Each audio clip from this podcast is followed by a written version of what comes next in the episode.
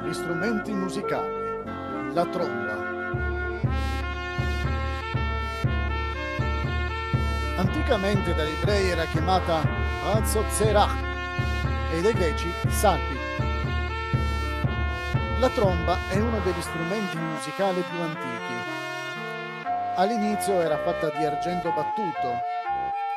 Nonostante fosse uno strumento molto usato, la documentazione archeologica non è molto affidabile. Dobbiamo aspettare l'epoca dei Maccabei per saperne di più. Infatti, alcune monete che circolavano ritraevano proprio la tromba.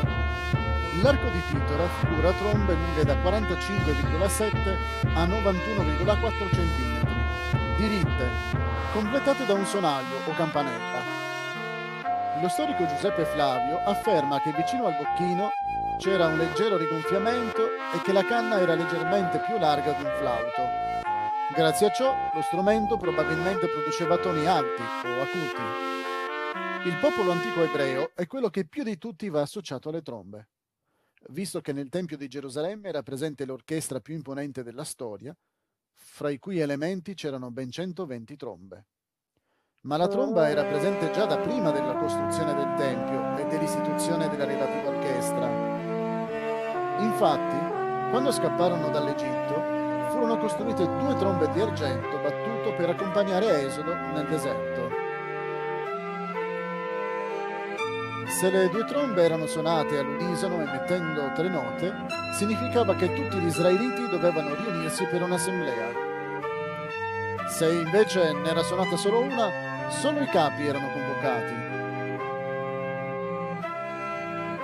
Squilli brevi e ripetuti indicavano che il popolo doveva partire per trasferirsi in un altro luogo del deserto. Ben presto la tromba diventò anche simbolo di guerra.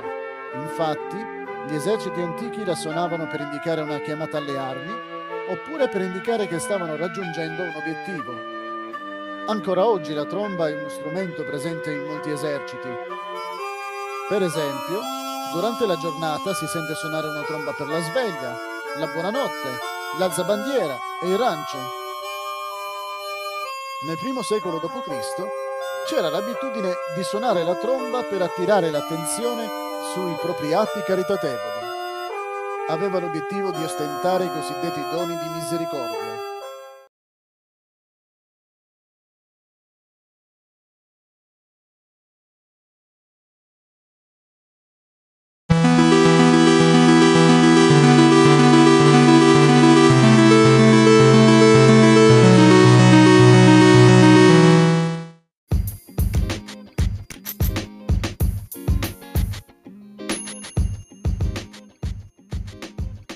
E ora, un po' di pubblicità.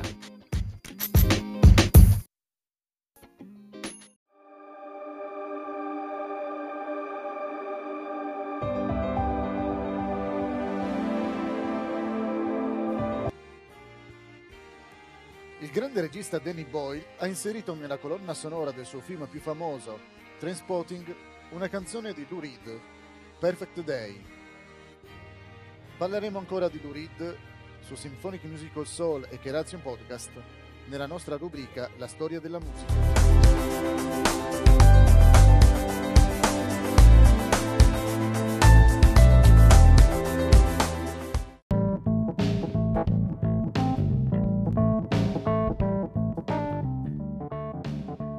Prossimamente su Keration PC e Symphonic Musical Soul. you